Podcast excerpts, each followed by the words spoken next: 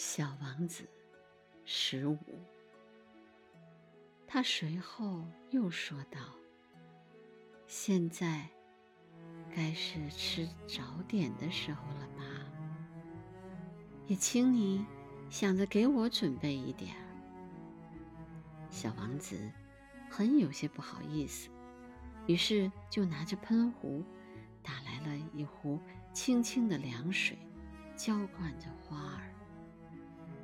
于是，就这样，这朵花就以他那有点敏感多疑的虚荣心折磨着小王子。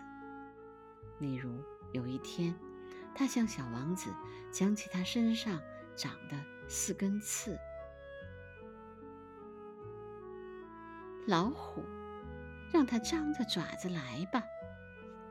小王子顶了他一句：“在我这个星球上。”没有老虎，而且老虎是不会吃草的。花儿轻声说：“我并不是草，真对不起。我并不怕什么老虎，可是我讨厌穿堂风。你没有屏风吗？”小王子失准着，讨厌穿堂风。这对一株植物来说，真不走运。这朵花真不好伺候。晚上你得把我保护好。你这地方太冷，在这里住的不好。我原来住的那个地方……但他没有说下去。他来的时候是粒种子，他哪里见过什么别的世界？他叫人发现他是在凑一个如此不太高明的谎言，他有点羞怒，咳嗽了两三声。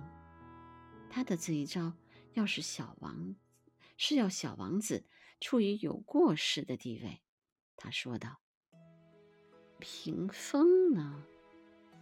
我这就去拿。可你刚才说的是……”于是花儿放开嗓门。咳嗽了几声，然后依然要使小王子后悔自己的过失。尽管小王子本来诚心诚意的喜欢这朵花，可是这一来却使他马上对他产生了怀疑。小王子对一些无关紧要的话看得太认真，结果。使自己很苦恼。有一天，他告诉我说：“我不该听信他的话，绝不该听信那些花儿的话。看看花，闻闻它就得了。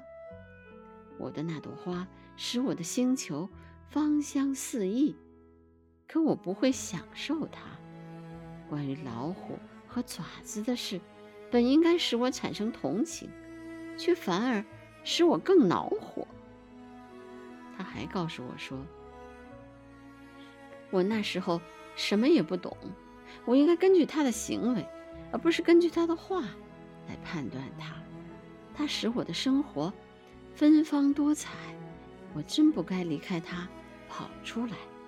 我本应该猜出，在他令人爱怜的花照后面所隐藏的温情。”花是多么自相矛盾！我当时还太年轻，还不懂得爱。